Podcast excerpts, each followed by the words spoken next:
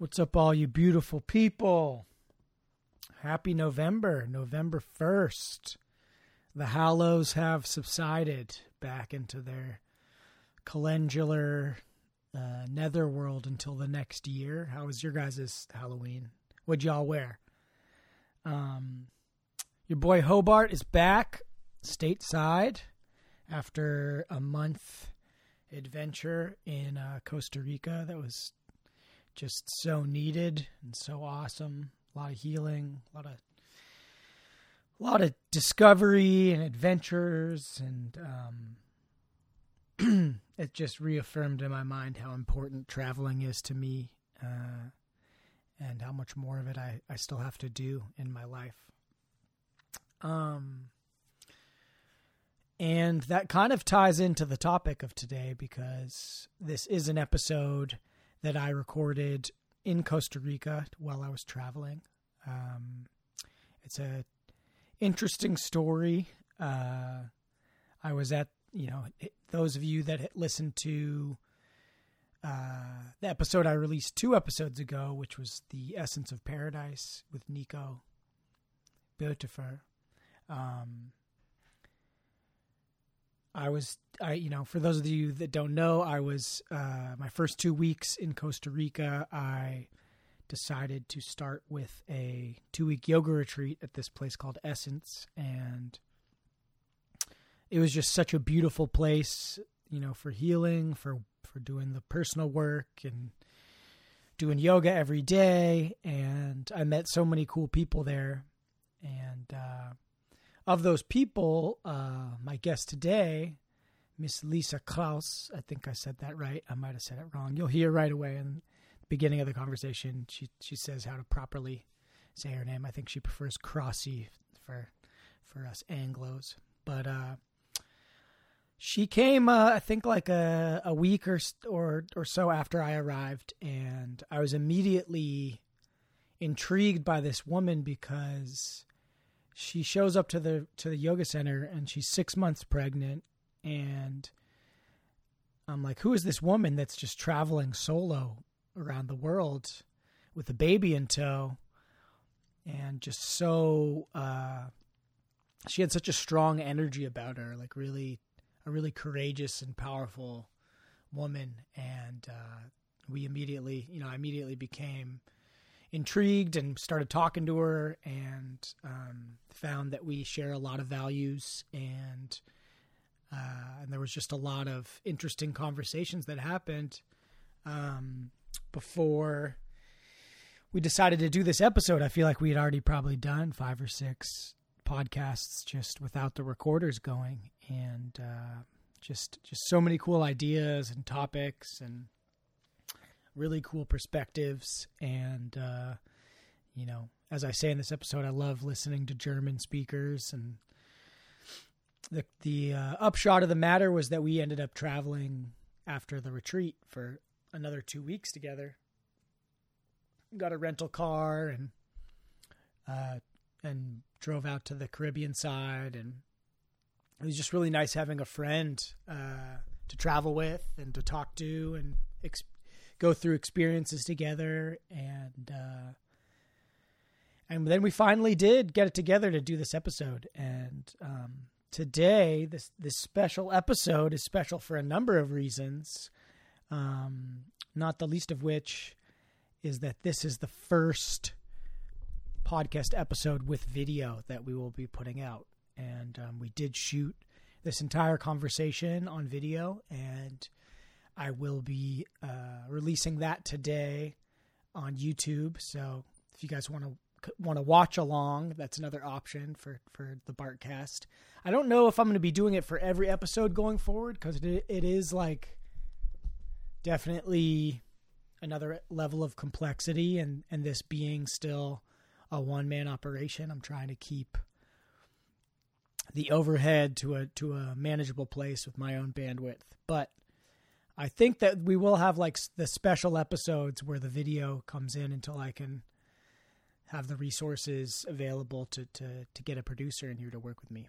Um, but this is going to be a video one as well, and uh, and that's that's a new new thing for me. Definitely, it's definitely one thing to listen to yourself and another thing to watch yourself. Um, but uh, but yeah, we we go into so many cool topics in this conversation. Lisa is studying to be an epigenetic coach, and uh, and approaching. She, she's really in this stage in her life where I, I see her and I saw her on our trip, uh, really dedicated to learning about health uh, in a really nuanced and holistic way. She has totally has like the German practicality and has married that with kind of a broader uh, holistic mindset at times uh, approaching some new age stuff approaching some it's kind of like this cool synthesis of like some new age and, and holistic beliefs with uh, like scientific evidence based uh, modalities as well. And I think that's really what holistic health is about is like picking the best, most effective methodologies and philosophies with regarding healing and integrating them into, you know, uh, a process that's that's really looking to not just fix the symptoms or put people into a temporary state of well-being but to change the fundamental roots of their dishealth or unhealth or disease or whatever term you want to use. Um, so yeah we got it. We go into that. We we dive a little bit into you know our own personal stories uh, the childhood traumas we have you know one of the things that we connected on pretty early on in our friendship was just that our our childhood stories of of of the abuse and the trauma that we experienced are really similar. So we go into that a little bit and just talk some philosophy. And it just was really cool seeing seeing this brave person just kind of taking her her path in her own hands and really fiercely uh, traveling in in the most vulnerable of states and doing so with a real intrepid character, and uh, and it was just really a treat um, to get into the conversation. I, I really appreciate Lisa coming on and being willing to get deep into these topics with me and to be really authentic. And uh, she, you know, she also has her YouTube channel. I think most of it right now is in German, but I've been encouraging her to do at the very least to to go in and put in some uh, some captions so people can listen to what she has to say, and maybe she's going to start doing some English episodes too because she has a really cool perspective on these topics and is really again I keep coming to this word like quite fearless about sharing her experience with the world at large. Um, I think there's a couple videos of her going through like some traditional psychedelic uh, ceremonies and and do and documenting that process, which I know for myself tends to be really a private thing. So, without further ado, let me introduce to you my friend, Miss Lisa Krause, on this episode 38 of the Bartcast. Great to hear from you. What a surprise.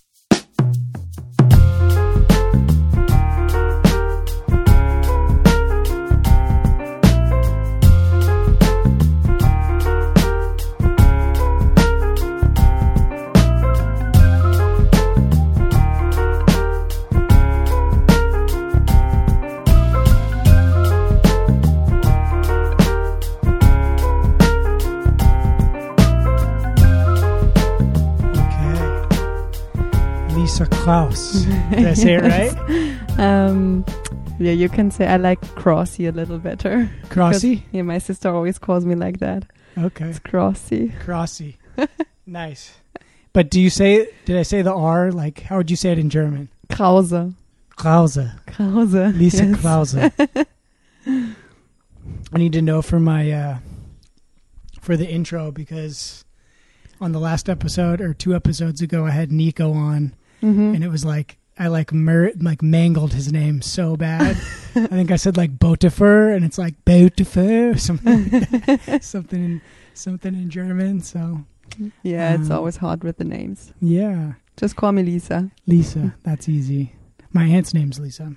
I was thinking about that today on the hike. Like, uh, like California Lisa versus like German like Lisa. Lisa. Like, there's a subtle difference. Yeah, You have the E sounds. It's like the uh sound yeah. as opposed to the uh or uh. Phonemes are fun. Um, well, welcome. Welcome to the Bartcast. Thank Welcome to you. podcast.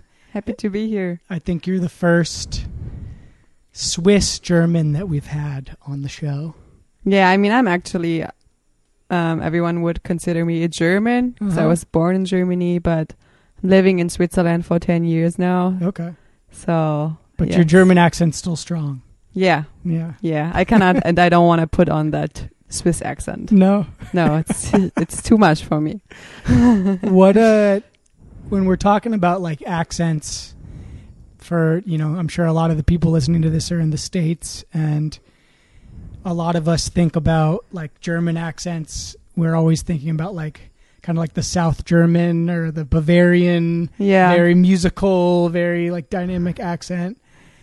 Uh, like what region or how would you describe your accent? Like where you where is it from? like I think I speak High German. okay. I don't have an. I don't really have an an accent. What is High German? High German is like the like the German without an accent. Like the, yeah, Yeah. like how you learn it in school, Okay. or how you should learn it in school. like proper German. Yeah, because I was like I was born um in near Berlin and then but then when I was like about 10 years old, I had to move to Saxony and that's a complete different accent and that's why maybe I never put on such a strong accent um, accent Mm. because I was always like moving around as a kid. So, that's one of the yeah, I think one of the possibilities I did not um, put on an accent. Yeah, because that makes sense. And now I'm in Switzerland, so di- all, m- again a new accent. Yeah, when you go home, do people say you have an accent? no, You, you keep it strong. yeah, Is that something you have to like keep in your mind when you're talking? no, no. I'm No? like I'm just speaking like just high it- German. Yeah. Yeah, I know that's that's one of the funny things about traveling. At least for me, I'm so susceptible to accents that like, like I bet if I came to Switzerland, I would have like kind of a Swiss accent within a couple weeks. yeah, that could be. You know, like even here, my English has gotten more broken. It's easier to Mhm. communicate with like a less proper version of it, Mhm. and uh, I'm sure it would be the same in in any country I went to. But um, but we're for all you out there on the internet, we're uh, we are here in this lovely place, the Passion Fruit Lodge. Uh, in Costa Rica on the Caribbean side, in a little town called Cahuita, and uh, we're actually doing this podcast. This is the first video podcast for the Bartcast. So yeah, breaking ground, and uh, our lovely hosts are are away, and they don't know that we're using their kitchen to shoot this podcast. So uh, you guys are in on the secret on on our, us being a little sneaky, but they will find out sometimes. yeah, I'm sure they'll love it. We'll promote Yeah. them. Passion Fruit Lodge. This place is amazing. But yeah, it's so super beautiful. So, just to give a little background, uh, me and Lisa, we met. What has it been like two weeks now, or I more? think it's more than two weeks. three weeks, maybe. Yeah, yeah. So we met at, on a yoga retreat uh, in this town, Arenal, uh, in a, at a res- retreat center called Essence. Uh, two episodes ago, I sat down with Nico, who's the director of Essence, but we uh, we decided to to go on this journey together to the Caribbean side. You know, my first impression of Lisa, I was like, "Who's this woman who's six months pregnant, just traveling by herself? Like so." So brave and so fierce and and just setting off into the unknown i thought i thought like how interesting i got to know who this person Oh, is thank you. what her story is and uh and i feel like in spending this time we've grown like a really cool friendship and Definitely. done some hot springs traveled dro- driven into the darkness um and we've like talked a lot. and we've talked a lot. We've probably had at least four podcasts Yeah. already without the mics. So um, I'm hoping that we can capture some of that spirit for this one because we've had some really interesting conversations. And uh, yeah, what was your, I'm curious. What was your first impression of me when when you met me? Do you remember? Um, I still remember. I th- I think the first time I saw you was at the at the yoga class, and but then like my my my real first impression I got was at the temescal, Mm, and yeah. it was pretty vulnerable because we're all we were all in there sweating. It was dark, and you were sharing your stories, and I remember how I could relate to that story because you were talking about your your trauma and your childhood and the abuse you um, had to experience, and um, I felt that uh, because I experienced like like pretty similar things. So I remember that, and I was like, "Wow, I I would never thought that you are like because you're such a kind guy and." Thank you. normally when you see like when you like i mean you feel the trauma in a person and like but you're so like feels like you healed lots of stuff in the past Mm. and that was impressing to me yeah Mm, still remember you. that yeah, that was it. Was it was an interesting experience. You know, for for those of you who are wondering what a temescal is, it's uh, at this retreat center. Part of the retreat, uh, we got to engage in like an indigenous ceremony, kind of like a sweat lodge, Mhm. uh, in this big like. What is it made out of? Like clay almost, or stucco? it looks like an igloo a little Yeah, it's kind of like a stone igloo, and they build a fire on one side of it. We didn't have the volcanic rocks on this one, but they had this fire going. And we went in, it was dark, and we did chants and songs, and yeah and you really sweat it's like a spiritual sauna like I like that. healing sauna yeah Healing sauna with herbs. It was there was smells, not just each other's, but also the spices. yeah and uh, and then we started we did like these intentions and then we started honoring our parents and and one of the things that struck me was just how when you're around a group of strangers in some ways it's almost easier to get vulnerable and deep it's like nobody has these preconceived ideas about who you are so i don't know about you but i felt like safe yeah sharing some things that maybe around my best friends I wouldn't have felt as Mhm. comfortable. But also because the other person they were vulnerable too. So they shared Right. their stories and one one started to be like really vulnerable and sharing their thoughts their emotions their feelings their anxiety and everything they're going through right now. And um i think that's what um yeah made the ice break a little. And yeah. Yeah, totally. And we had great leaders, the two women that led the ceremony, both Adelina and Kat, like were bringing in their own influence and really setting the stage for all of us to to get honest and get get vulnerable about our stories and yeah, I felt that connection to you too. Like Mhm. we we both had have a ser- I think a similar background story of of the ho- homes that we grew up in and just being on this this path of healing from our trauma and trying to not let it continue to dictate the the ways that we show up for the Mhm. people in our lives and the ways that we kind of define our own potential because as we've talked about many times like how limiting can it be Mhm. like we're all you hear people say like you're your own worst enemy or you know you set your own limits but i find so often like those limits can be operating subconsciously like you might think like i'm fine. I've always been this way. It's you know these things are hard these things are easy. And when you start to dig deeper and peel back the layers uh, i know for myself it's been really revealing just like what's going on below the surface of conscious thought that's Mhm. having an effect on on how I you know behave and and think about life and uh kind of categorize situations hmm Yeah, I mean it's like it's like peeling peeling an onion. Like every time you get a little deeper, once you start it, you you cannot you you, you also cannot stop. Like Mm. it's uh when once you start um the healing process, It's like you you're not getting addicted to it, but you're like, I really don't want this to impact me anymore because trauma has an impact, um, has such a such a such a huge impact on all of our life choices, on our relationships, on our finances, the career, our friendships, like almost everything. And once you figure out that it has, it does not have to be that that way, you can try to to switch it and try to, yeah, write another story. Mhm. You know, tell another story from this day on. Do you remember how how old you were when you first started looking at your trauma and thinking about healing it? Like, would you was there a moment where where that journey started for you? Yeah, there was I don't know I don't remember how old I was. I was probably 23 or 24, I think.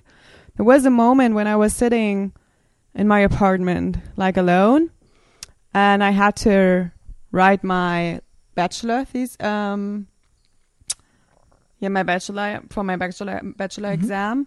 Uh, I had to do some work and I was procrastinating all the time and I was like I felt so depressed and at that time i was like also i was a go-go dancer i was going out every weekend and just yeah i was a like a party girl and i did some stuff that was not really healthy Yeah. like with men and yeah just was not it maybe was fun sometimes but it was not healthy and I, I was at a point in my life where i was like sitting in my apartment and i felt so lonely and I had those weird thoughts coming up, and then I was like, okay, I need to, I need to get help right now. Mm. Otherwise, I don't know if I'm gonna survive. Um, again, again, you know, I mean, I mean, it's one thing to survive the trauma, to be a survivor, but then the other thing is to survive the healing, like the, because you're always re-traumatizing yourself again. You're repeating those patterns Yeah. and to survive that is another like story another kind of story right. and i remember saying to myself i cannot go on like that and then i i went into a bookshop um, i started psychotherapy and i went into a bookshop and i remember i grabbed this book about kundalini yoga and um, it was like there was so much wisdom in this book that i was like um, it fascinated me and it helped me in a way I could have never imagined. And that's when my yoga journey began and my meditation journey. But meditation, I started, I started, um, later, but my, jo- my yoga journey began. And, um, few years after that, maybe two years, three years, I decided to become a yoga teacher and to go to Hawaii. And it was the first time in my life where I was in this big spiritual community, community connecting with people who were really going through some healing stuff, who mm. like were the first ones in my life who are really aware of the baggage they're carrying. And this opened my eyes more and more and more. And, um, yeah, that's how it started. And, um, yeah, I'm I'm diving deeper into it more and more, and especially right now after ayahuasca, after I did my first ayahuasca cer- ceremony, Yeah. and like Bufo with the psychedelics, it's like yeah, everything came at the right moment Okay. in my life. I mean, it, the the first thing that sticks out to me when when I hear that story that you just told is just how much strength you had even in the beginning of deciding to dive in, like making the choice to to heal. That's usually I feel like where a lot of people get caught up and can take decades, even if you're aware that you're carrying trauma. Like, not everybody's first instinct is like, okay, I have to go into healing. I'm going to get therapy. I'm going to get into kundalini or you know like it's amazing that you have this type of brain where you're able to uh to kind of take the initiative and and to activate and I know for myself it took me years of like thinking about going to yoga, thinking about going to Mhm. therapy, putting it off, you know, my own my own trauma patterns would affect even my ability to to start the healing process. Thinking about starting your dream job, like or quitting your job, Right. it's just always, you know, you have to be aware that as long as you don't change your behavior, if as long as you don't do something, you will always continue the same pattern, and you will always e- experience this the same the, the same things. Like how how do you expect to have another outcome, a different outcome, if you're not changing? And you cannot just look at the outside world and say, "Oh, it's his fault." My relationship, like I had, I struggled so much in relationships, and I always thought, "Yeah, this is just an asshole." you know, I was just like, "It's not, it's not my fault. This Yeah. is just a fucking, unfu- uh, fucking asshole." Yeah, just projecting. But at one point in my life, I was like, yeah, but why do I keep um, having relationships that are not meant to be? And Yeah. like, um, why do I always, why do I always have to go through a breakup? And starting to see that, yeah, maybe he he was an asshole, but I also have my own demons and my own shadow, and I have to work on that because I cannot change the other person. I Yeah. can I can just change myself and. I truly believe that what I see on the outside is a reflection um, of my inside. Mm. Yeah, that's a powerful one. Like we it kind of gets back to what I was saying like as thinking, feeling creatures all we have to experience the world and create reality are our own tools of perception. Yes. And if you're working with broken tools, your reality is going to be affected by that. And I think that a lot, I think that a lot of heal, at least for myself, maybe other people feel this way too, but like a huge part of healing is realizing like what are the things that are affecting my perception of Mhm. reality and how is that building, you know, a narrative and a reality that doesn't necessarily make me happy Yeah. doesn't fulfill me. It it isn't often we think of it as like material things in our life like oh I didn't get the job or oh I suck at math or oh I I just can't like I'm just terrible with women, you know. Uh, and those are like kind of crutches at times. Those are narratives that we can kind of lean on because it's comfortable because we've Mhm. accepted it.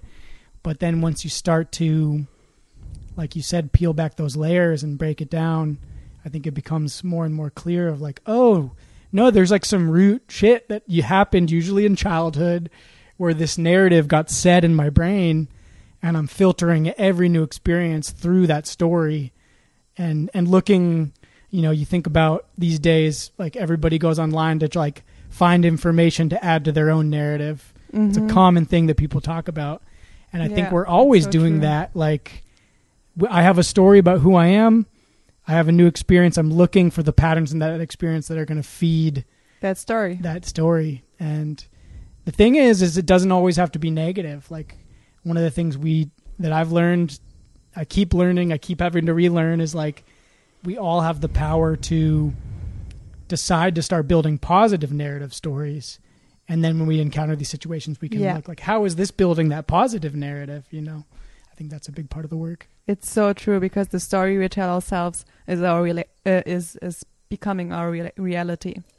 You know, and I like that's when I when I when I right now like um I'm feeling kind of anxious or I'm feeling kind of like a loser. That Mm. I mean those feelings still they still come up.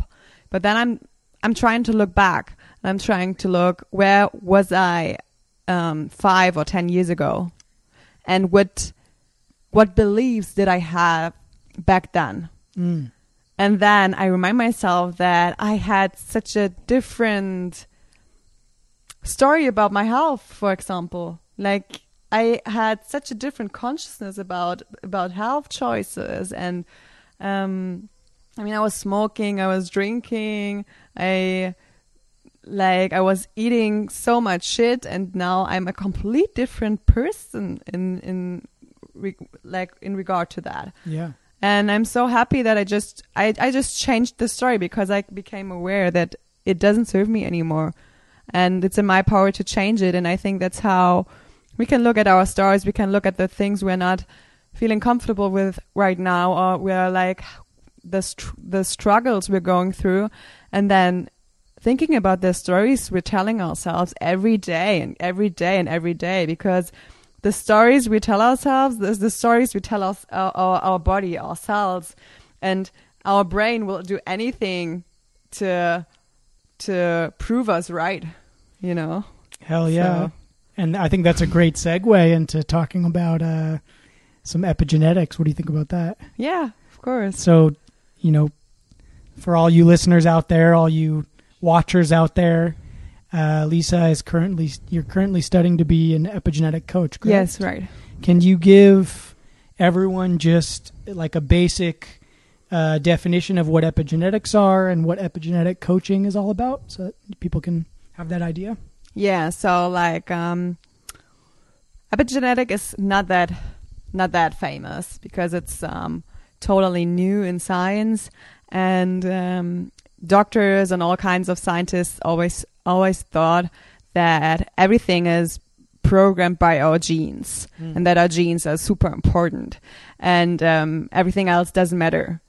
But what we found out is that the environment and the sur- um, surrounding we're putting our genes into is much more important than the gene because it um, tells the gene to go on or go off. Mm. So we can what we can do is by changing our surrounding, we can change our health, we can change our body, and um, yeah, that's that's probably it. So it's all about how your diet, how your your movement, how your lifestyle, and all those kind of life choices is is impacting your health, and that you don't have to be a victim, even if your mom or your dad or your grandmom had cancer or diabetes or other sorts of chronic illnesses. You don't have to be a victim. You don't have to believe that this is the same thing that will happen to you because you can't have those those genes but you are the master you can control if they're yeah if they're Expressed. expressed or not yeah So it's kind of like taking this uh, mind over matter philosophy that we have heard from the New Agers, right, for decades, but it's actually applying like a scientific basis to it. Is that correct? Yeah. it's like really scientific it's like um there's lots of like studies being done and it's like really really uh it's not just um modern spirituality Mm-hmm. but it's like really proven science and um, it's um, super important to become aware how all those things those impacts my diet my my movement my, but also my transgenerational trauma like the trauma i stored in my body or even the trauma my dad or my granddad stored in his body is still they're still giving it to me like they're still Mm. giving it to the next generation and how now it's my it's my work to heal that trauma to not get the same like to not get ill or, or get the same like uh, experience the same um kind of illness sickness and health issues Mm.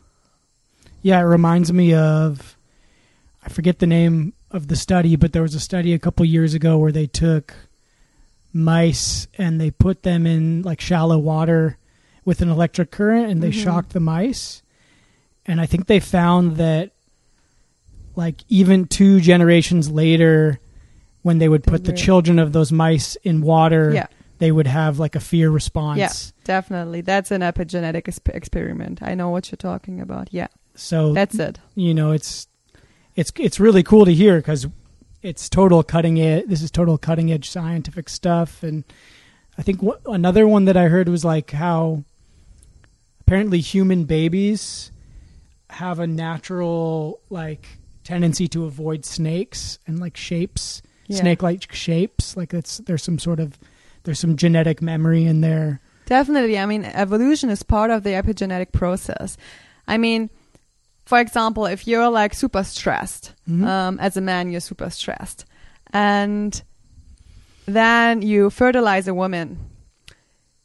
This information that you are surrounded by so much that you're in such a stressful environment is giving is still in your sperm and Mm. it's giving to the baby so that the the baby can develop bigger um, adrenaline. adrenaline glands to produce more adrenaline, to produce more stress hormones Wow. because it has to be prepared for the environment. So it's like evolution. It totally makes sense. It's not Yeah. that our body is like, if you're the same thing with if you, if your grandparents, they experienced war and they experienced like starvation and like hunger, then you can still have some metabolism um, problems, like problems with your metabolism and your your whole your your health because it's still it has a it makes sense because I mean the body is like oh I still have to be prepared for that Mm. so I have to keep the metabolism down to not to not experience this hunger again. You know, it it it always makes sense. It's not that we're just getting sick because there's some evil in our body Mhm. and it wants uh, and it wants us to suffer. It's it's always um, from the uh, evolutionary side. It always makes sense. Interesting. So, fellas, it's not enough to have sex to relax. You gotta meditate before you have sex. You gotta come if you want to have a baby, I would recommend that. but also, yeah, I would really recommend that. yeah, and if you're if you have tr- trouble with your diet, like it might be because your you know grandparents were in World War II or something. Yeah, it could be. That's why in epigenetics, when you coach, Yeah. you also you're, you're not just looking at the client. You're also looking at the generations before Mm. what did they experience. Yeah. Like what what um, kind of trauma do they um, did they have to go through, so that you can see as a as an epigenetic coach. Oh, okay. Um, that's why maybe you develop this um, this health issue Mhm. and now we can we have to do this and that to to because you can influence the epigenetics and now and now we have to do this or that to increase the, the health of yourself Yeah. Can you walk me through like, uh, you know, as an epigenetic coach when you're working with a client? Can you walk me through like the process of uh, how you go about um, identifying like their issues and then working towards like you know a healing strategy? Like, how does that process look look like? i think it's it's always different it depends on the goal um, the client has Mhm. But if you're just coming to me and you're just like, I'm struggling with almost everything, like with my health, with my life choices, I'm unhappy, I have stress, I, I'm not able to um, have he- healthy relationships, then I would start um, asking you, what, what do you want to work on first? And then um, I would spend, I think I would spend like an hour first just listening to you and you're like, um, finding out what you struggle the most with right now Mhm.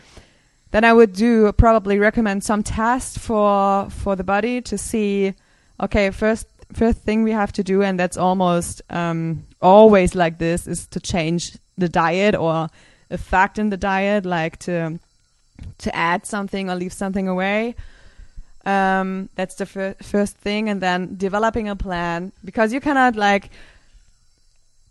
I mean, just imagine you're someone who's like totally out of control right now. Nothing's going going Mhm. well in your life. Yeah. I cannot tell you, okay, now you have to do those 20 things and then, uh, like, because then you freak out. It's I'm not coming overwhelming, back. Yeah, you know? sure. So we have to start one thing at a time Mhm.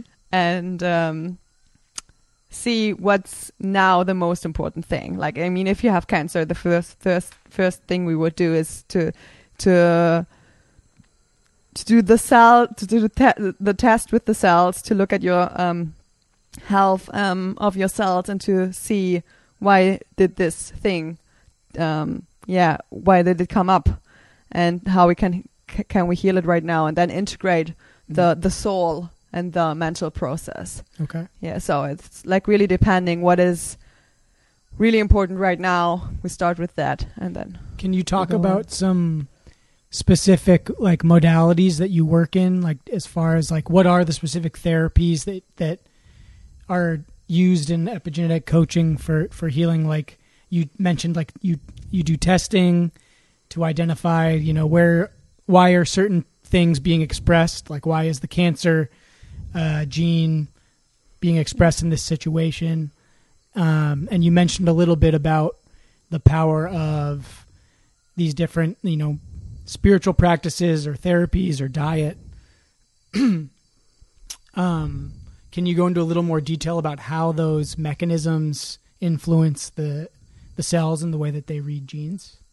Oh, they're like for um, example um, for cancer, they're like oppressor and suppressor genes. Okay. So, like, um, and if you have, like, if you just have the um, suppressor genes, or like you have too much of one of them, Mm-hmm. then cancer c- can develop. Okay. So um, then we have to focus to build up um, more of those genes you have le- you have you have less, and um, So just to clarify, the like the suppressor genes, that's like the the genes that are telling your body to kill the cancer, or to suppress, the suppress, suppress cell growth putting or something. whatever. Yeah, Yeah, yeah.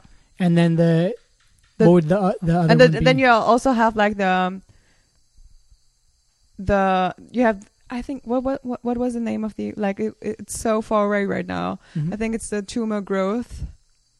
You also have like the tumor growth genes. Mm. And if they're like if the suppressor genes are like um not enough and you have too much tumor tumor growth genes, Mhm. the growth um, genes, then you have the the problem of developing cancer. Okay. And then you have to put that back back into balance. Because Gotcha. I mean it's every time there's no ex- um, exception for this. Every time you get sick Mhm. and you c- get like in like a chronic disease, it means there's something out of balance. yeah. And holistic healing, and that is what we do in epigenetic, is to really see like what what does that what, what does that have to do with the soul, your trauma, your mental health right now? What does it have to do with your diet? What kind of supplements can you take? What kind of herbs and plants can you use? What um what kind of workout would be good for you right now? What are other stress uh, factors in your Mhm. life that we have to uh, el- eliminate right now? So you, it's a really like really really holistic. You have to because just doing one thing and just maybe looking on the diet and say, okay, your diet is not optimal, we have to change it. Probably will not make the cancer go away. Right. Yeah, I mean it's always holistic. Yeah, you hear these stories about people who have like stage four cancer. I think we met a couple even on this trip, and the reductionist model, which is kind of the dominant model in in like Western medicine, is to go into the hospital. Okay, we're gonna give you chemotherapy, or we're gonna cut out the tumor. We're gonna zap it with uh, interferon, and then we're aiming for it to get rid of these symptoms, and we're gonna go in and just like you know not look at the whole rest of the system, but we're gonna look at this one facet. And it sounds like what you're saying, which I believe very deeply is what we need to be focusing more on in our modern healthcare system is like viewing the body as this complex system Yeah. and having your healthcare providers, uh, you know, we can go even deeper into the problems with that, but just having these healthcare providers be able to look at the system and all its complexity Yeah. and, and find these holistic pr- approaches where it's not just about taking the pill to fix the one problem. It's really like so much I've found in my own health and I've heard from other people like disease isn't this evil thing that comes and happens No. to you. It's kind of like the disease is like, okay, it's time for you to either Change change your life fundamentally or I'm like it's your body basically saying it's time for you to change fundamentally or you're going to die. You Yeah. know, for a lot of people it gets to that point and that's when they finally have that the stakes are high enough to see the light and, you know, uh, they, they make hopefully are able to make the changes but i do think like having people like yourself who are you know th- there aren't many resources in this in this realm yet you know relative. You know, most people aren't even aware of epigenetics or um, Or trauma. or trauma, and uh, so it's you know this is I think this is really much needed in the world today. Definitely. I mean, you cannot separate the body from the soul. It, it's always like your body and your soul. It is like it's impacting. Um, it's always in the in like it always works together. Like you cannot you cannot separate um, those two things from one another. It's uh it's a union. What do you when you use the word soul like what what does that word mean to you? What do you use that word to represent? I mean, for me, depends on um, how you're feeling about it. I think it doesn't like as, as an epigenetic coach, it doesn't matter how I would define that word. It's more how you would define it. And if Mhm. you like would not believe in the soul, I will tell you. Yeah, I mean your psyche. Okay. I mean, I mean, there's you're just not your body, right? You, Mhm. I, if I would tell you you're your arm, you would say no. hmm So, and you're also not like this whole body. Yeah, You're more, much more than that. And I would tell you what is what's with your mental health, what's with with, with your psyche right now, what's with the experience you made in the past, and Yeah. how do they still impact you? And I think um, that's one thing we we really have to to focus on, and because like school medicine is more focused on suppressing the symptoms, like to treat the symptoms. Um, but if you like, if you cut out a tumor, you have no guarantee it, it doesn't come back. It doesn't grow back. Right. You know, and Yeah. like this is a sign from your body. You now have to start your healing journey. Mm. You Yeah. have to start your healing journey right now because also like let's say you have such a bad diet and it's part why the the chronic disease developed. Also having such a bad diet and treating yourself in such a bad way is a trauma response. Right. You know, it's Yeah. not it's not just like, yeah, I'm just a lazy person hmm whatever it is if you're smoking cigarettes if you're drinking if you have a bad diet Yeah. um, if you're not moving if you're not acting in a way that shows that you really love and appreciate yourself and your body it is a trauma response. It is because you experience trauma and you still think maybe in your in your belief system you're not worth it. You're not worth of health like you're not worthy of health. Right. uh, you're not worthy of of a high quality lifestyle you know? Whatever it is it's destructive. It's destructive behavior and that has an underlying issue. And the this illness just shows you or this disease shows you you have to start your healing journey now at one point it will be too late Yeah, I mean those those that's how those patterns get reinforced, right? Because like I've found in my own healing such a fundamental thing. Like one of the things I had to really look at before I could move past a lot of my trauma was like I'm being mean to myself almost daily. Like I had to become my own friend again and learn how to love myself and that's always a balance that I'm either struggling with or succeeding with.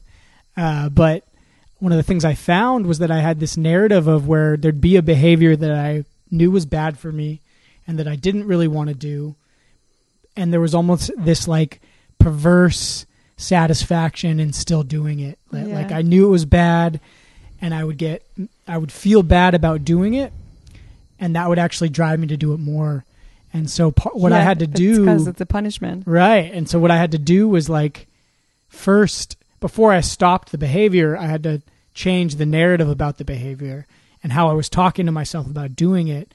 I started doing I was still doing the stuff that maybe was out of balance, but I started doing it with more intention. Like, okay, I'm going to be a schmuck. You know, I'm going to be I've talked about on this podcast before like I might smoke weed and stay up till 4 a.m., but like I'm making the choice to do it now. yeah I, it's okay to be in my like i call that the the shadow child Right. um i'm I- i'm like or in my in my hurt inner child i'm okay i'm okay and um it's okay to be the hurt inner child right now yeah. and to repeat those un- maybe unhealthy patterns Mhm. but i think yeah that the worst the worst thing you can do is when you start your healing journey like becoming so strict and so like punishing yourself and judging yourself in your head for the things you're not doing right right now Yeah. because then it gets worse. The first thing you have to start in your healing journey is learning how to be kind to yourself, how to talk in a loving way to yourself, um, in the, in, in the most compassionate way, because it's your it's your it's your poor small inner child that is hurt that wants to continue this behavior, and you now have to be super super friendly and super kind to that child so that it doesn't show up um like every day Yeah, yeah. We do- it, it brings to mind the idea of like something I've been working on a lot this last year. But how can I be a better internal parent to my Yeah. internal child? Because, and I think that we both share this in our history. Like in the, you know, growing up in a traumatic home, having abuse as a kid, uh, the modeling of what healthy parenting behavior looked like, it wasn't always something that, that was really going to be in a health focused perspective. And so as we become adults and as we start, um, uh, I know as I started examining my patterns that were no longer serving me, that was a big one was like, okay, like, you know, like you mentioned earlier, I have a problem a lot with being super productive or whatever my idea of productivity is. I fail to meet that. So one of the things I noticed was like, okay, what does like a healthy relationship with a boss look like or like a parent? And I realized that when it was time to get to work, I would sit down and the voice that would come into my head would be either that of like a parent like telling me to work in an un- in an unfriendly way or it would be like an old boss that I had that was super traumatic and would exploit me and and this is the voice that I'm telling myself like how am I going to ever get any work done if that's you know what I'm telling myself I need to do and, Yeah. and that's what my idea of work is is hearing that voice so like that's what I've been working on in the last few months is like how do I change that internal dialogue so that when I hear the voice it's like a loving voice Mm-hmm. that's encouraging me, that's supporting me, that's so that when I show up to do my work, I get to feel good, I get to feel supported, you know. But it's hard, you know. You have a bad day, suddenly you're dealing with a boss from 5 years ago that was stressing you out all the time. Yeah, know? and- and I mean, all your inner child wants is to be seen. Mm. And um, I think once you start to see it, and once you're like, um, I am being the parent right now that I that I was wishing for, like my all my almost my whole childhood. Mhm. I'm being this parent right now. Then you can, then you can like remodel everything, and you can write a new story, and you can tell a new story. And um, I think it's super important to because also it like it changes your brain like really you can go back your cell y- your cells your brain cells they they don't know it um you can go back in your childhood you can go back to those really painful moments and then trying to imagine how your dream parent would have shown up Mm, okay. you know, I you like can like you can do that in a meditation. Like go back to those really painful moments and then imagine imagine just an adult person. That can be you right now as an adult adult. That can be a tot- total stranger or it can um, either be one of your parents. And then just imagine and visualizing how would the um, perfect reaction um, how would that feel to me? Like Mm. how would I, f- how would I felt if I, um, if I would have been seen, if I would have been heard, you know? And almost then like it's you're- like you're changing, you're changing the trauma in your brain. Like you're really changing the brain structure because you're going back to the trauma again. And your brain doesn't know. It's like actually like you're not doing it. You cannot go back in the past. That that's what your brain doesn't know. Your, your, the cell doesn't know. Ah. So you're going back, and you you write and tell a new story. Yeah, you're like you're you're going back to that moment, the root moment of trauma, and then you're kind of like reassociating with the moment, putting yourself back in that space, and then changing the outcome. yeah, changing the and outcome. what you're saying is that your brain doesn't know the difference, and so you're able to kind of rewire yeah, your you, emotions about that. It's funny that you say it because that's almost hear that exactly what what uh we did with the timeline therapy Yeah. when I was working with Nico at Essence. Like that was kind of what we were doing was going back to Mhm. those root causes and then creating a new signal path for our neurons so that when I think like we were talking about in this conversation, when I encounter a new situation that has similarities to the original traumatic situation, rather than re traumatizing, I now have the option and the tools to feed that information into the new signal path that I've created and strengthen it. Yeah, And you do that, you know, a million times in your life, and it's going to build that narrative that much stronger. It's, definitely. it's really, And it's so like it's so powerful how you could see um, in a scan in a brain scan how it changed your brain. really. Like it really changes the part because trauma changes your brain. When Hmm. you're a child and you're like um, experience lots of abu- abuse, your brain is different different um, to to a child who like who who's not ha- um, had that experience. You know. Mhm. So what you can do is try to heal that part of your brain by yeah, going back, creating a new outcome and Im- like you really imagine and vi- visualize how how someone I mean it can be you, it can be a stranger or your parents, how how would it be if they would have reacted differently? How would it be? How would it felt if I was always right where I am right now? How how would it felt if I I was like feeling loved and I know that I'm valued no matter Yeah. what I do? That changes so much. right. Going back and just thinking I was loved as a child because now I'm an adult and I can go back and I can heal my inner child. I can go back to my inner child and I can Mm. say, I love you. I love you so much and you're so strong and you're right. And like there's there's nothing wrong with you. You're just perfect the way you are. Yeah. That can change s- so much and it Mm. has such a healing potential. It's almost like you're doing Inception on your own mind, you know, like the movie, Yeah. implanting these thoughts that are going to take on a new blossom, like in a viral way. Yeah, it's like we've all, I'm sure you've had this experience too, but like we all have that friend who, like, it just seems to float through life, you know, Mhm. like they have that smile and they have that, like, it, they had the upbringing that was full of love and support.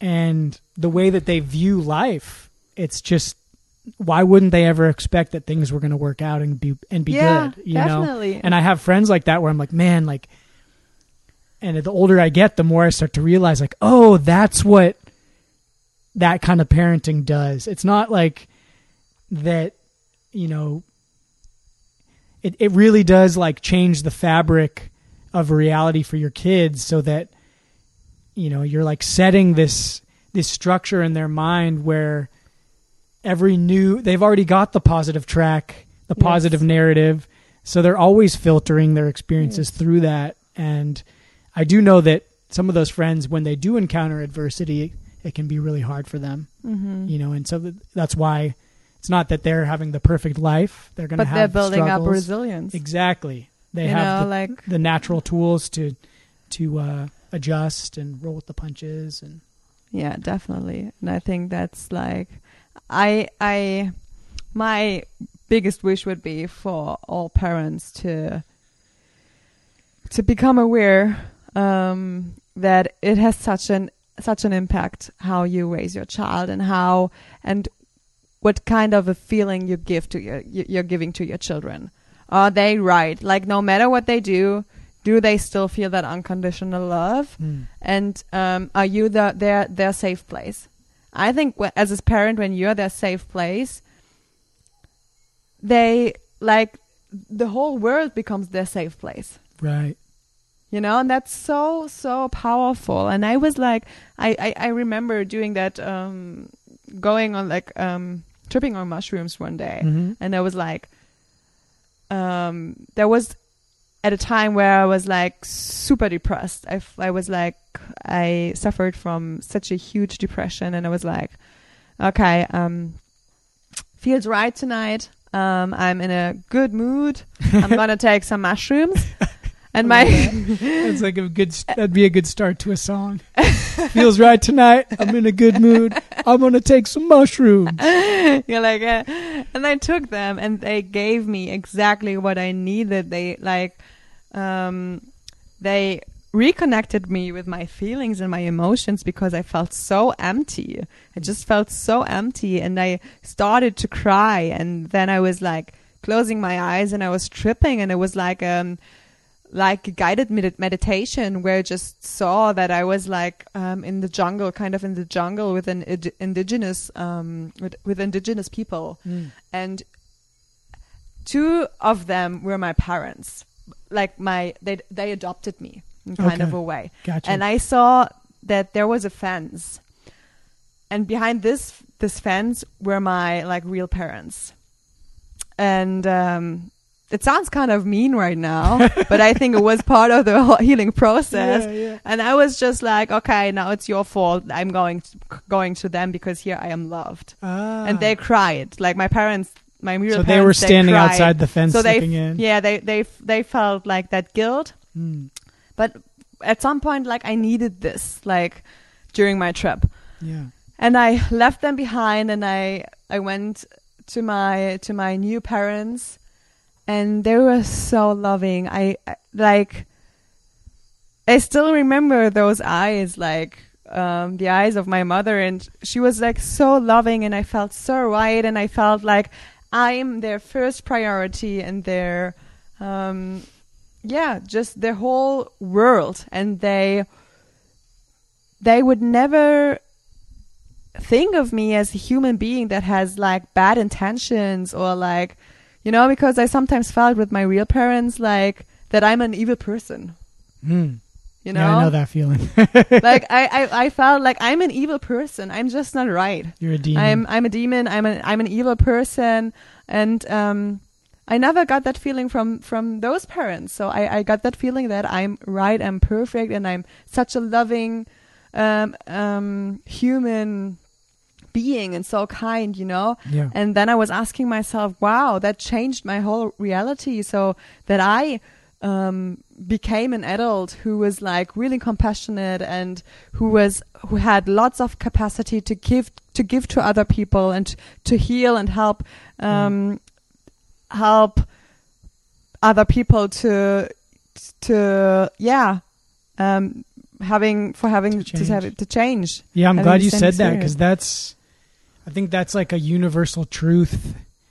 I certainly discovered it. I've discovered it that like one of the like, if healing is like a tree, one of the fruits that blossoms on that tree when you do have that feeling of healing is wanting to share that with other people, wanting to spread that like in in the timeline therapy that I did like the talk was like okay we've like emptied you out of like these these emotions that have been hurting you. Um, like now you have all this space inside. Let's fill that all with gratitude and focus on that. And what i realized was that i did suddenly feel full of gratitude and i would have these deep powerful moments where i felt so grateful for my life and the world. And all i wanted to do was like share, Share. that experience share the healing. I want every living being to get to feel Mm-hmm. the feeling that I'm feeling in this moment, you know. And and I think that you hit the nail on the head right there with what you were saying that as humans we have a natural inclination towards when we're when we've gotten our needs taken care of and when we're feeling like satisfied and fulfilled, like it's human nature to want to share that and Definitely. to spread that feeling amongst everybody else. I mean, because we are more in our in our higher selves, Yeah. you know, and our higher self always knows like um, what's best for us and for the universe and for the world. And I think the more capacity you you have and you develop, um, the more you're gonna share, and the more you the more you love, the more love you have inside of your heart, the more love you will give to others Mhm. and that's why I think it's so important. Um, yeah, to to re- rewrite those stories so that you can just not step into your own healing process, but also inspire other people to hear and to share, to heal and to share. Because it's the same with the the same with pain. It's like a snowball. A snowball. Mm. Like pain builds up so much ego, and the more ego you have, the less capacity you have to feel compassion and empathy and Right. um, kindness and you Mhm. know for other people for other people. Hello. So I think um, yeah, it's really important, and it's the same with with love. It's getting Mhm. it's because like a snowball is developing. If you Yeah. Yeah. The the love to the begets the love, just as like hate can beget hate or Yeah. anger can beget anger. It, it does tend to be it sums up. Yeah. Yeah. Um, I want to ask you about your psychedelic ex- experiences. Like what what what uh what first got you into psychedelics? How did you make your entry into that world? What what was that experience like? Um, to be honest, I've never had an like an entrance, like an entry, like to like I was just doing that Ashtanga yoga teacher training in Mm. Mexico, Okay. And there they said like, oh. Right now you're here and we have those treatments for you, like those are available. So who wants to do Kambo? Who wants to do Bufo? Who wants to do ayahuasca? And everyone was like, me, me. and I was like, okay, so if everyone does it, like does it, then I have to do it. Um, Okay. Yeah. oh, like um, too. I I don't want to be the only person who's not doing it.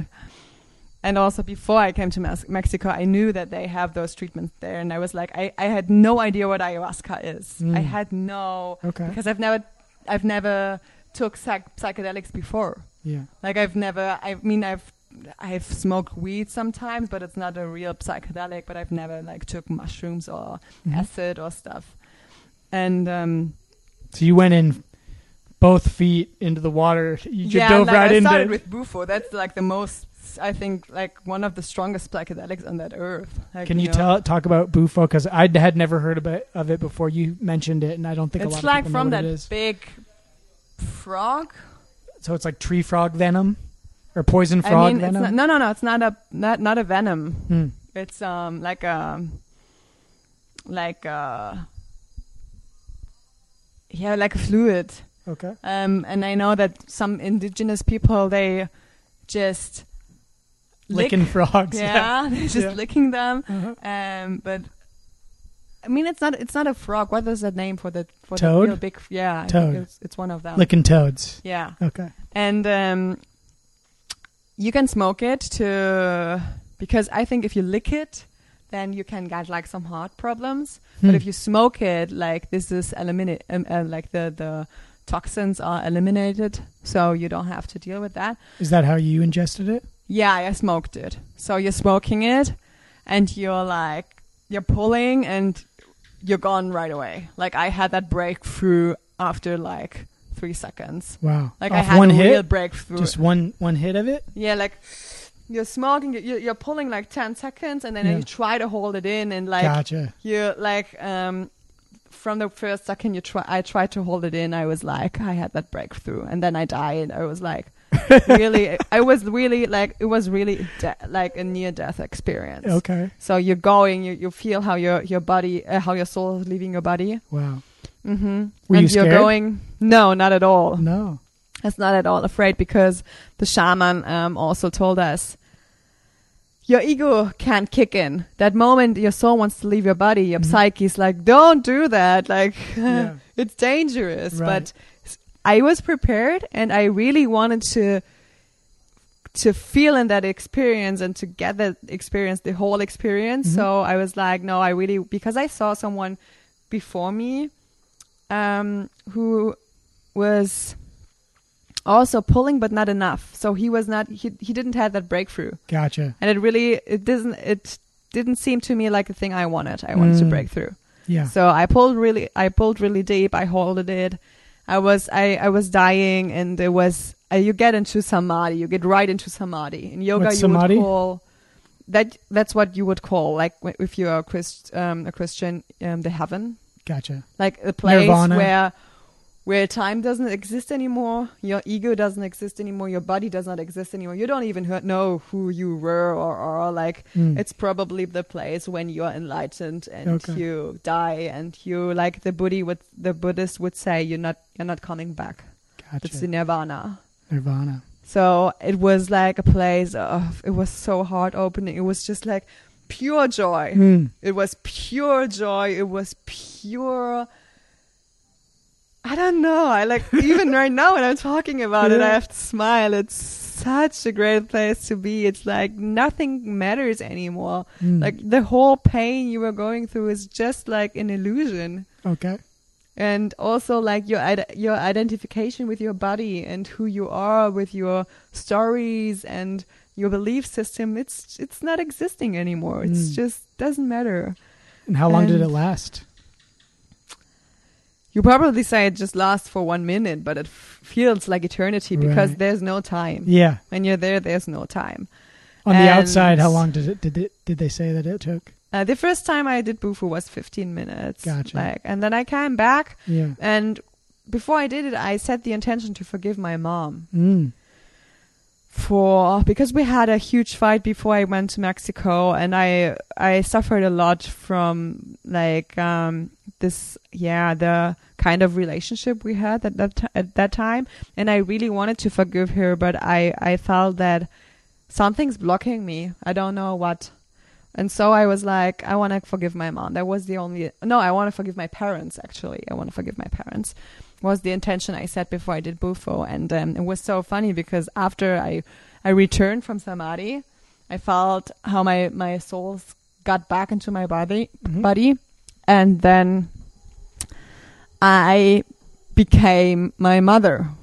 my face changed Huh. and I was her. Suddenly I was her, like, um, and I felt how much love I was. I was her when she was young, when she was probably when I was probably about two years old. So I felt all the love she had for me, and I felt, but also I felt her, her struggles and her pain and her trauma and everything that she was going through, and um, I had to cry so hard because I felt so sorry that I judged her all the time. Um, that I was not able to able to see that pain because I I was struggling with my own pain. Yeah. and um I felt so connected. Like I I was and I, I felt that I cannot even describe it. I like if if you're smoking bufo or also if you do ayahuasca and sometimes with mushrooms you're just like you are this person. Like it's not there's no separation. You feel Mm. like everyone is connected. We're all connected. Mhm. and uh, you are me and I am you like and that was so so intense How many bufo ceremonies did you do? I did two Two. T- do two yeah Were they on the same day or different days? No, or- no, there were like um the second one I had like four weeks after, Gotcha. and I was like already, I already finished the um, the yoga teacher training, hmm and I my boyfriend was also in Mexico, and um I did it, and he was watching Wow. because I thought. Oh, it's getting like it's really it's again super peaceful. I mean, last time I just had to cry um after, but like it's super peaceful. I wanted to ask you what it was like when you came out of the samadhi space. That's when you started crying and you felt like you were. yeah mom? that's when i when i came out like in the first ceremony i remember how they this the song they they played the song the shamans um about a beautiful no that was not the beautiful bird about um it says like heart my heart is opening as i die Mm. and then it says like I'm but then they're singing like I'm coming home, I'm coming home. And I still remember this I'm coming home, I'm coming home and I felt well, I was like I like get goosebumps because I was um feeling how I was reborn. Yeah. There was a new birth for me.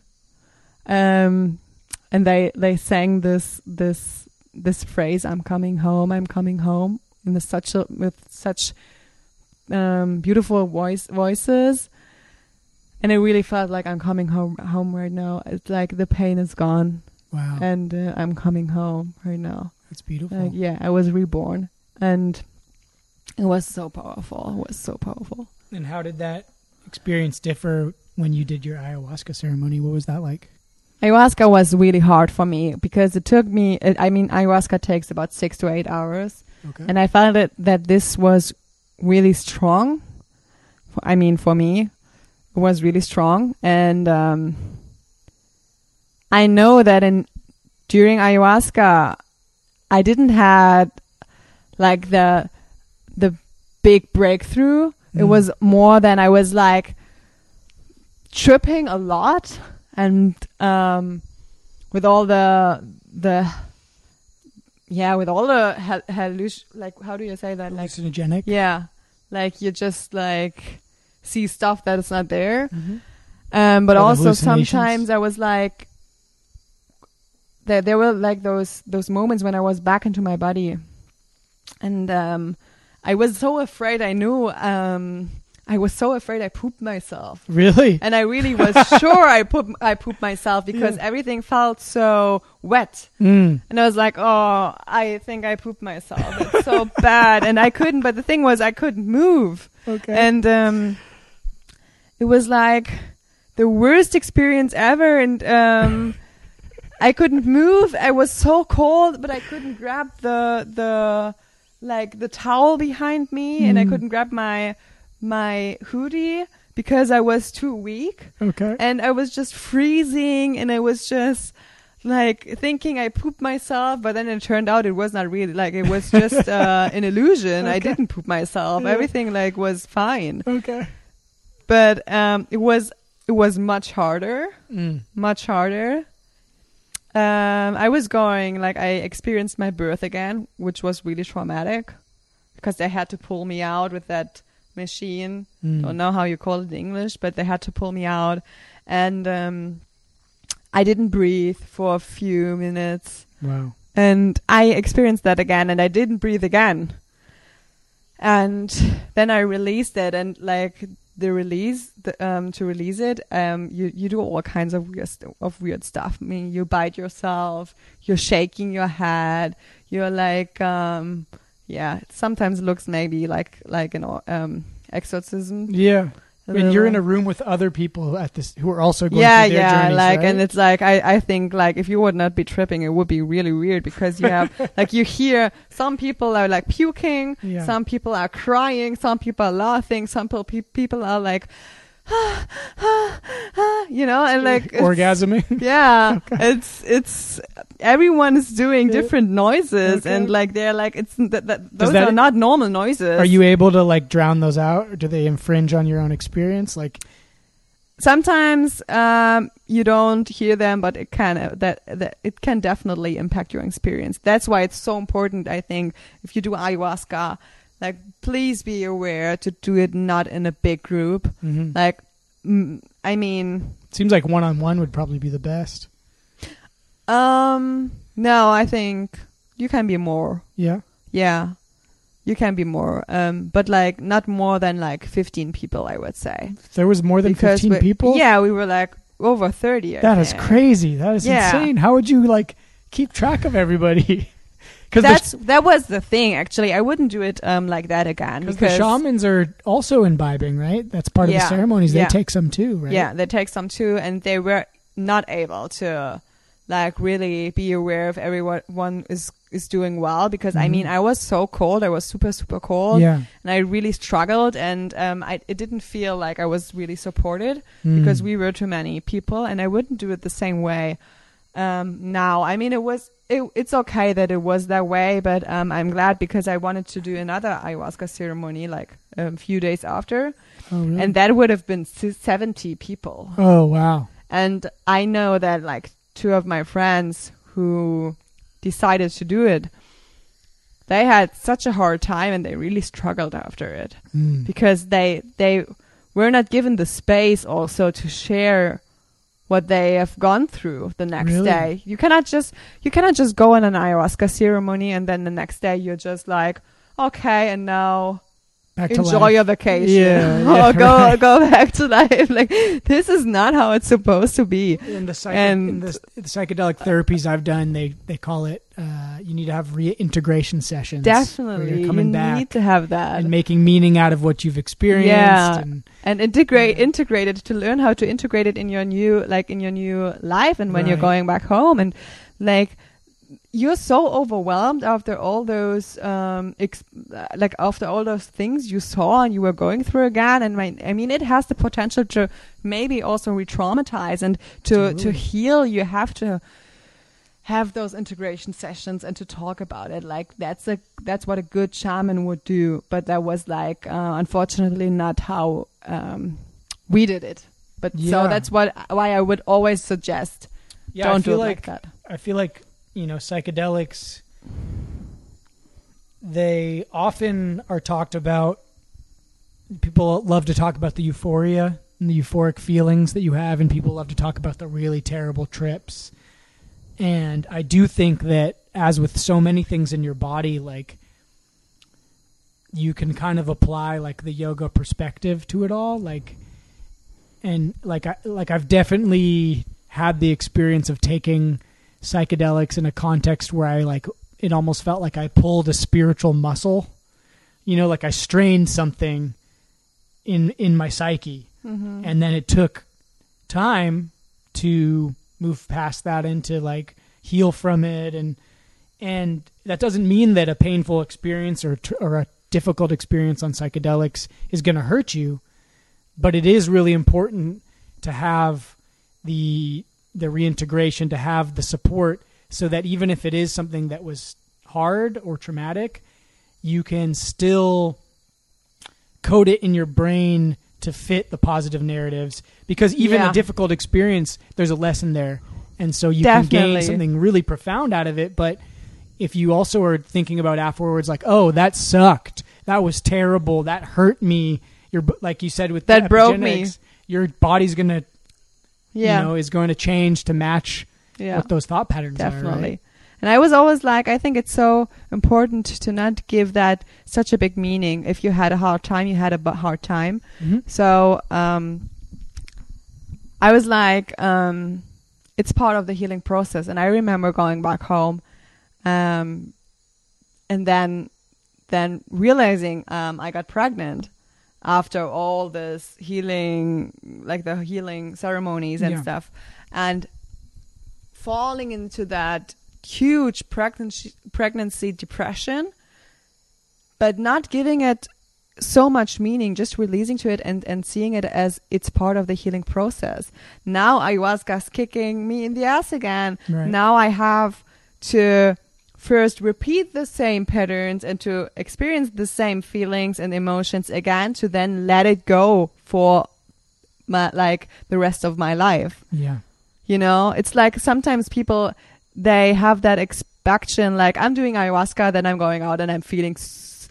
super healthy and I'm feeling like I'm feeling it's going to fix all my and, like, problems yeah, I like I'm just like um, I'm going out and I don't have any problems anymore. But Yeah. that's not how like that's the worst thi- worst thing you can do is um, to have an expectation on your healing journey and how how does it have to look because you don't know how it will look. Yeah. Ayahuasca will decide for you how it will look You and maybe you it. go how you go home and you're feeling shitty like Mhm. like you've never felt before but then that's part of the healing process and just Right. trusting and surrendering to this process and being like that's part of it right now that that is like that is a yogi mindset and Right. this is really important I think. sometimes medicine tastes bad you know it's true What what what do you think uh, in your mind? What's the difference between like in this context when you're going into a psychedelic experience? The difference between having an expectation and setting an intention because the Mhm. two could you know are similar, but there's a little bit difference in I think in in how you orient your mind.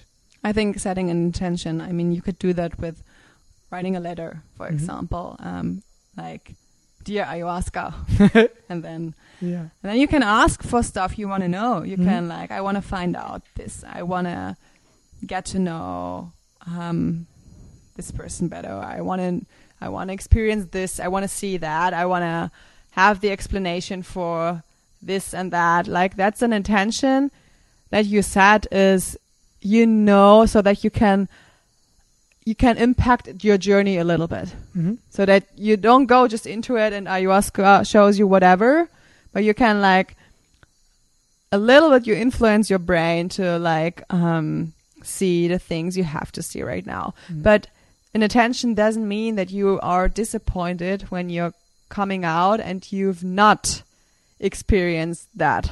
Like it's just okay, that was my intention, Mhm. but it showed me something else. And Right. that's okay Yeah. because um, I needed to know and um, I needed to see that. Yeah.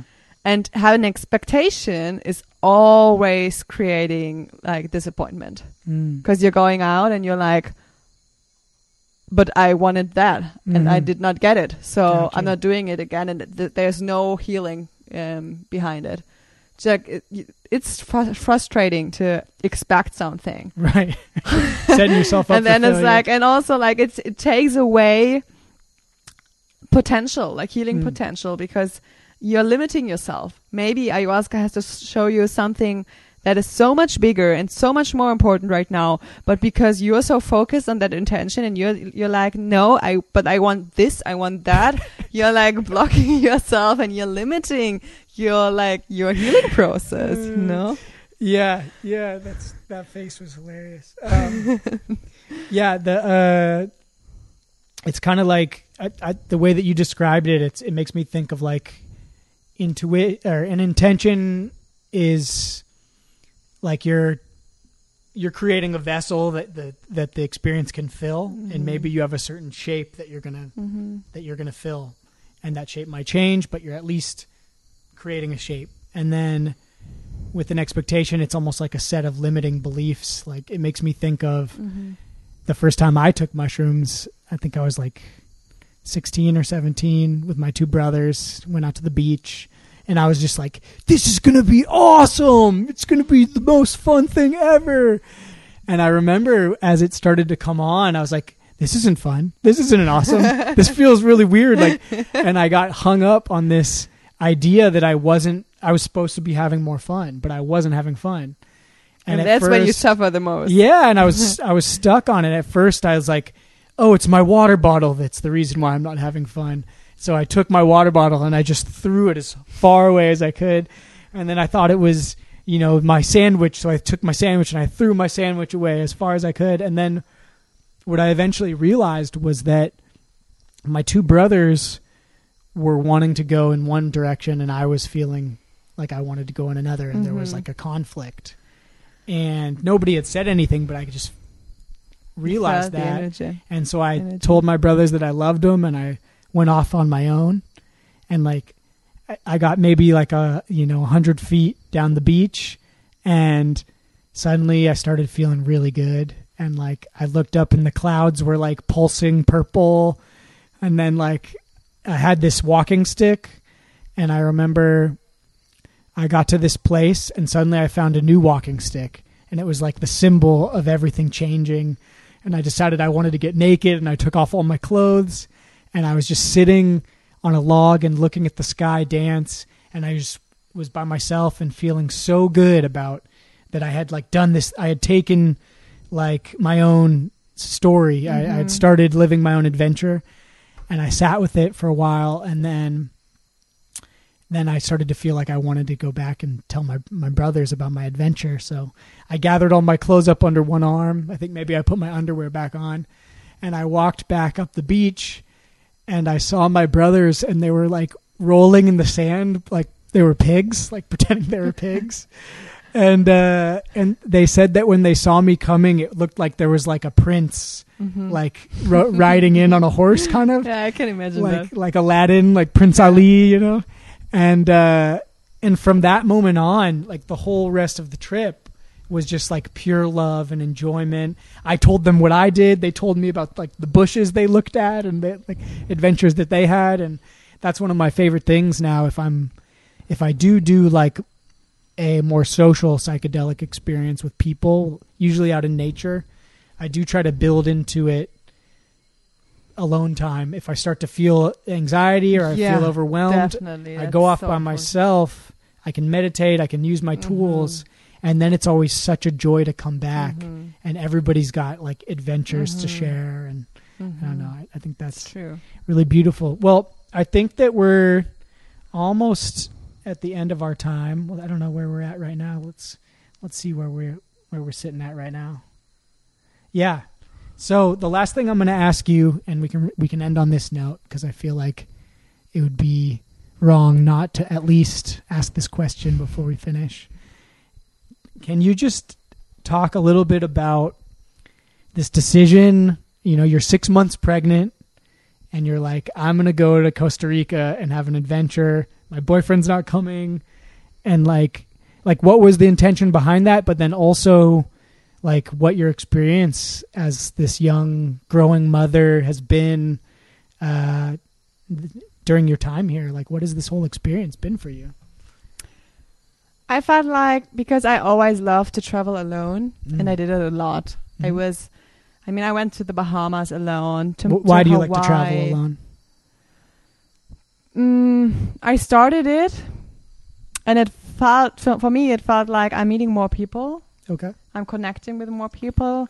I'm building strength, and I'm becoming like more independent. And um, also, what was what impacted me was always during my travels. I also love to travel with my. I mean, I mean, I would love to have my boyfriend here, but if he's not able to do it, I'm not gonna stay at home, um, being unhappy about that I cannot travel right now Yeah. just because nobody can come with me Mm-hmm. and like so so often um i didn't like i didn't have any friends who were able to come with me and then i was i decided okay then i'm gonna go alone i'm not staying here just because nobody's nobody can join me Right. um i mean life is too short for that and especially in relationships you have to learn how to make yourself happy Mm. and Yeah. um, still do your stuff Mhm. and so I decided that I had like um, left vacation and I want to spend it uh, maybe in Costa Rica to yeah to uh, to develop like healthy patterns again like because like in the beginning I suffered like a lot from pregnancy depression and then you get into those like unhealthy patterns like starting the day with a phone for example Mhm. and like I really felt that I want to develop a spiritual practice um, again in the morning, like a morning routine before I get the baby. And um, I want to have some time on my own. I want to like visualize and yeah, create the my perfect birth experience in my mind. Um, and I want to, I want I need time for that, and I need space for that, and that's something that is hard to do at home when you have other stuff like and uh, other things going on around you.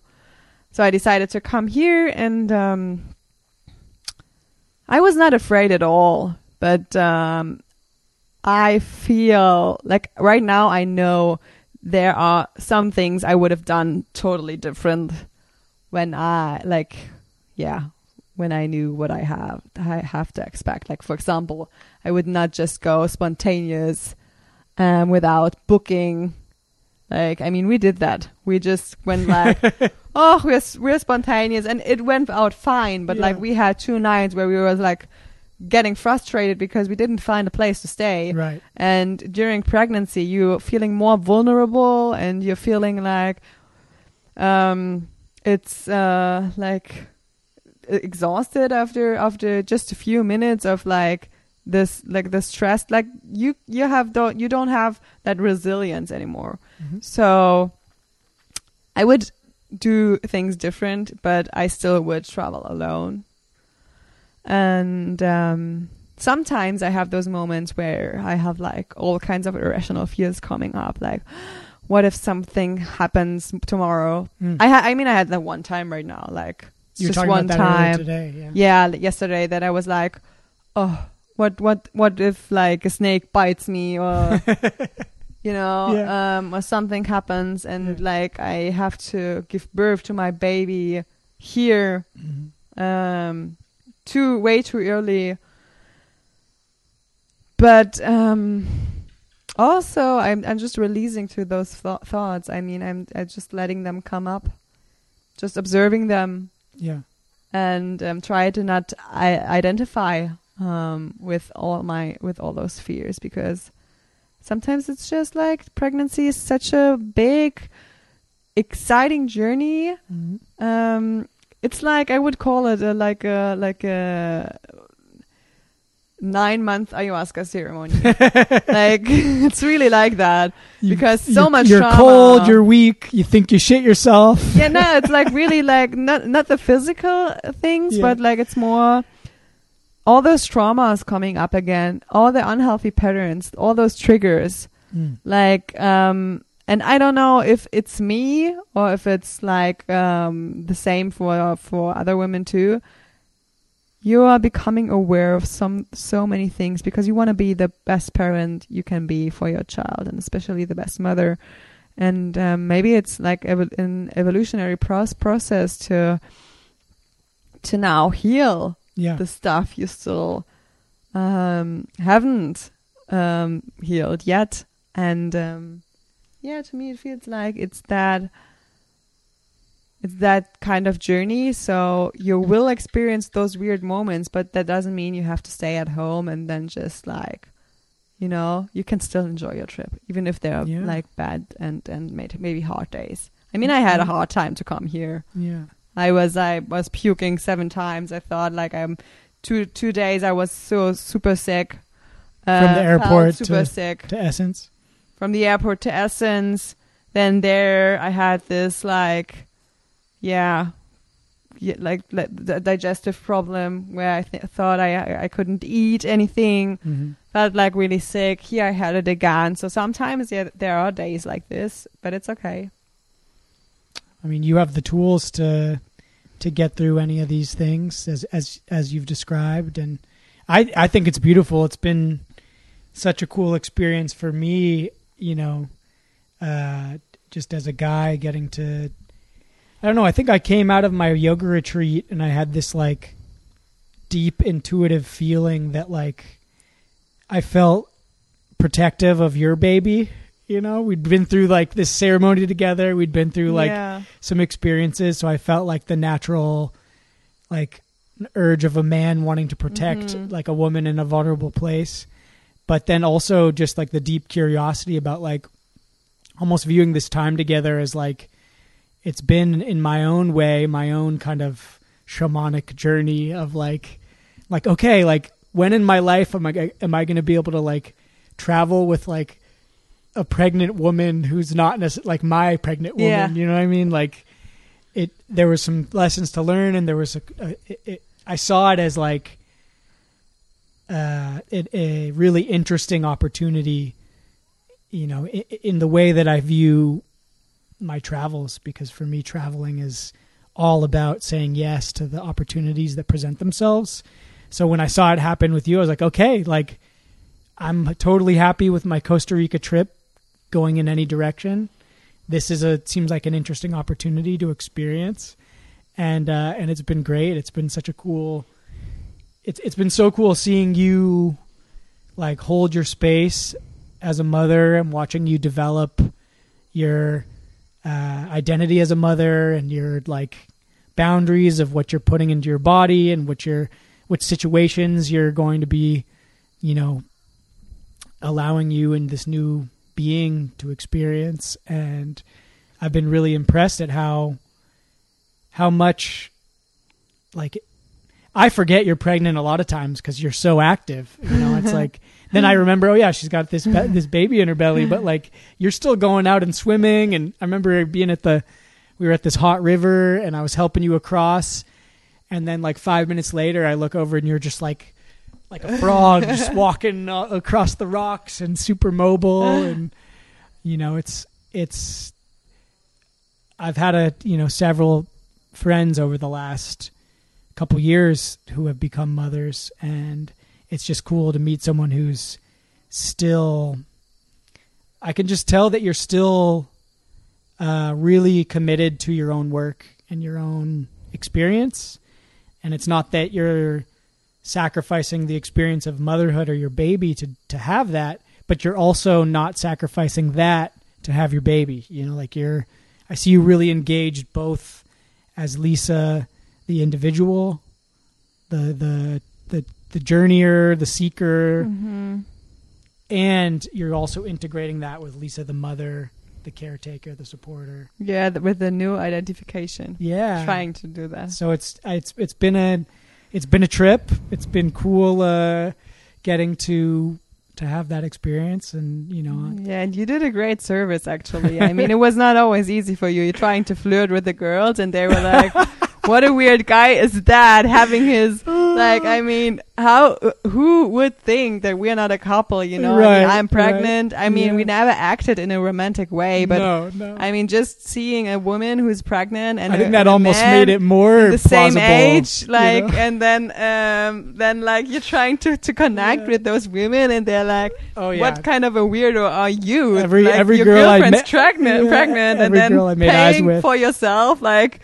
yeah. They all thought I was schmucks course, and a terrible partner, and and I mean that that me like um that meant a lot to me. Like because I knew you, I, I knew you. You could have probably met some girls and Mhm. like um create creating some s- connections, but um. You were just like you were just like releasing and surrendering to to, to the process and to Yeah. to the service like um, you did to me. That was amazing. Yeah, I mean, it was, you know, it was to me, it was more funny than anything, and I think that's probably because I was coming out of this amazing like yoga retreat and feeling so just at peace. Like it, it didn't matter to me that, like, it was just funny to me when I would flirt with someone, and they would like look at me with those accusatory eyes, and I knew, you know, we both knew that. I I think in some ways, the fact that we were not acting romantic made it a stronger narrative for people because I would just see people like, oh, they're not, they're not doing well, you know, like, like, you know, so many couples have those issues during pregnancy where they're feeling a disconnect.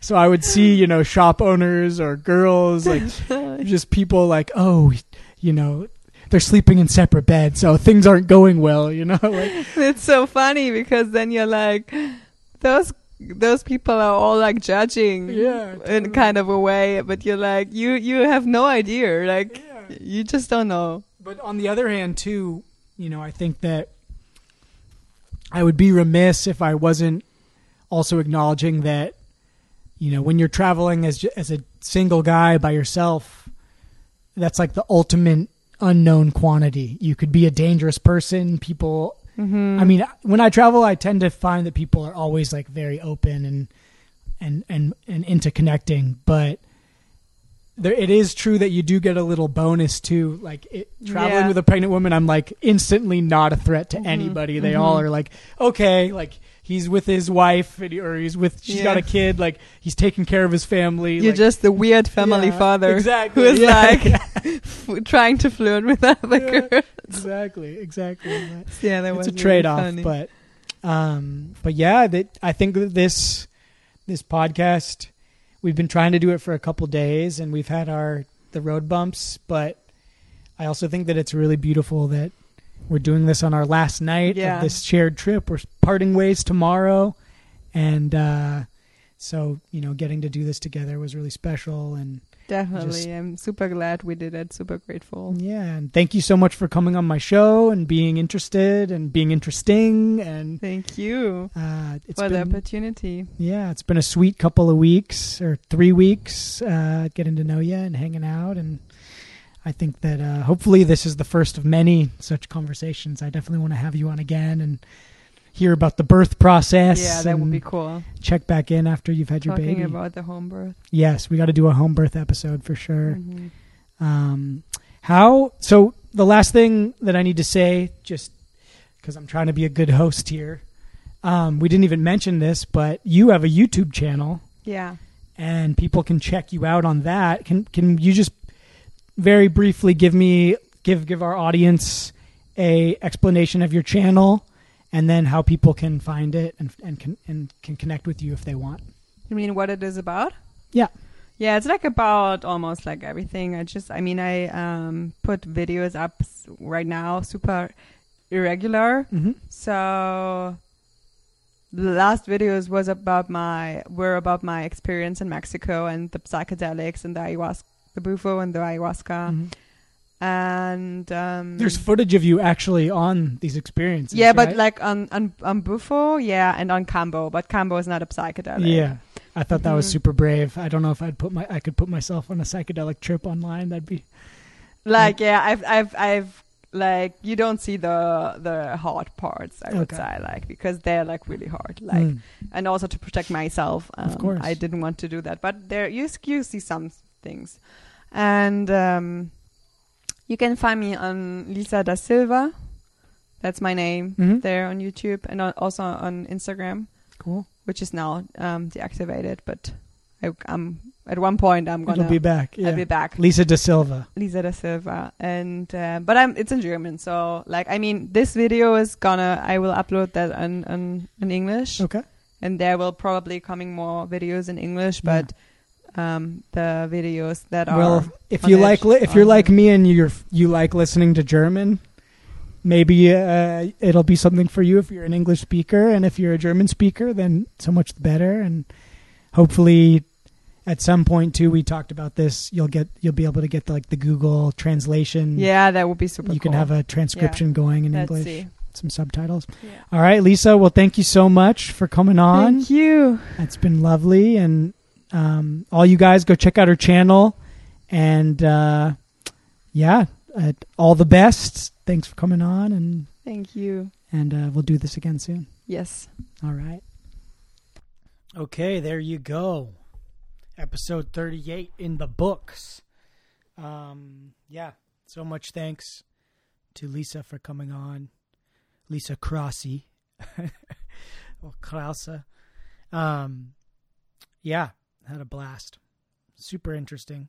Um, little bit of housekeeping before I finish. Uh, just wanted to announce that the Space Art podcast is very quickly going to be coming into fruition. I think I mentioned it a couple months back, but uh, me and my neighbor Forrest, friend of the show, will be starting a new podcast uh, dealing with the spaces in which art is created uh, and creativity uh, in a various number of fields. With we're gonna have some really epic guests, and uh, it's just gonna be a new creative venture that I'm really excited about. And uh, so more to come on that front. Uh, keep your ears peeled. I hope you guys all had a great Halloween weekend, and uh, thanks so much for tuning in.